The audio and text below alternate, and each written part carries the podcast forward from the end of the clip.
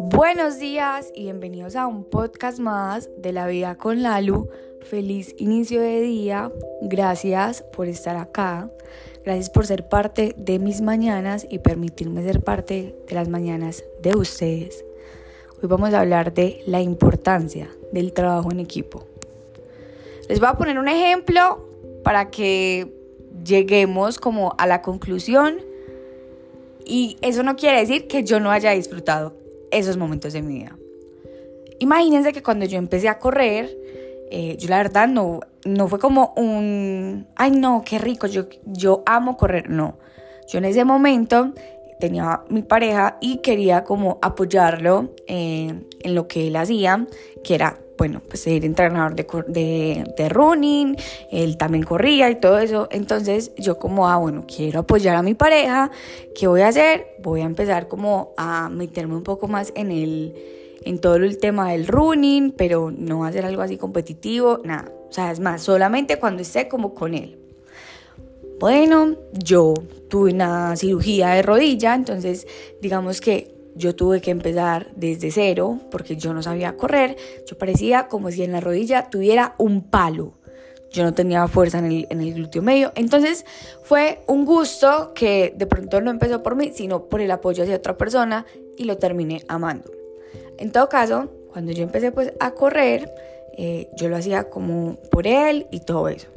Luego de muchos entrenamientos, de darme cuenta que el running no solamente era una actividad física, sino que también te retaba un montón mentalmente.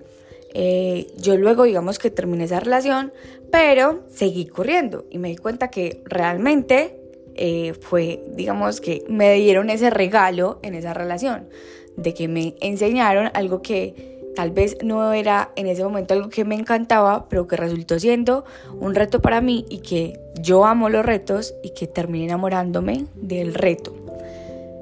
Empecé a entrenar sola.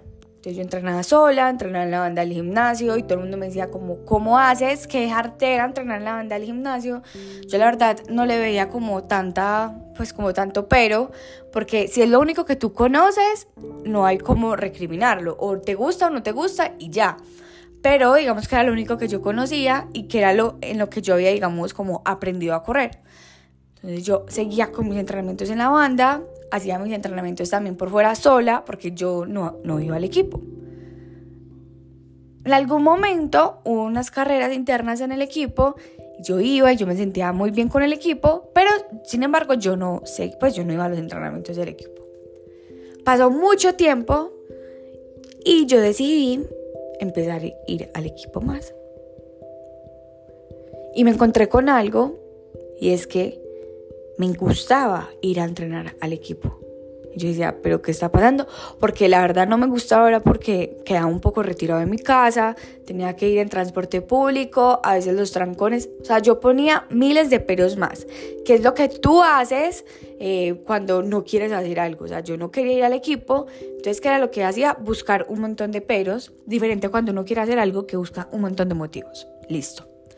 Empecé a ir al equipo, los entrenamientos con el equipo eran a las 5 de la mañana, yo siempre he sido team madrugar, entonces bueno, ese no era como el problema y me empecé a enamorar de ir al equipo. Pero sorpresa, yo no solo me empecé a enamorar de ir al equipo, empecé a mejorar cantidades alarmantes. Porque el mero hecho de tu ver a las personas con la misma energía, en la misma sintonía en la que tú, eso te motiva, no porque estés compitiendo con ellos, eso te motiva a mejorar tu versión.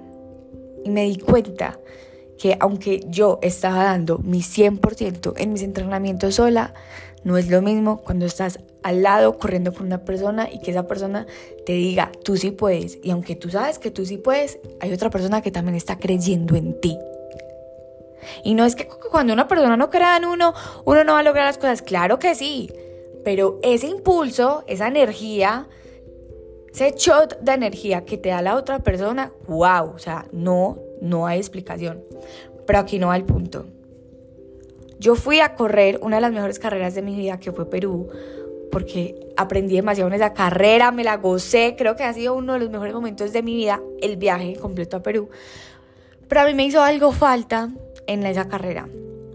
Una semana antes yo había corrido la maratón de Medellín, 10 kilómetros, yo soy corredora de, distancias cortas, y no hay comparación con que tú llegues a la meta y que tú sabes que hay personas de tu equipo esperándote y que te están gritando, vamos, vamos, y tú al menos ver a esas personas que están gritando tu nombre, escuchar esos gritos de aliento, tú puedes que, no te echa la respiración, las piernas, lo que sea, pero eso te impulsa a que hagas un remate en, el, en la final, en la recta final. Cuando yo llegué a Perú, yo estaba llegando a la meta y había mucha gente desconocida, mucha. Pero no había nadie en mi equipo.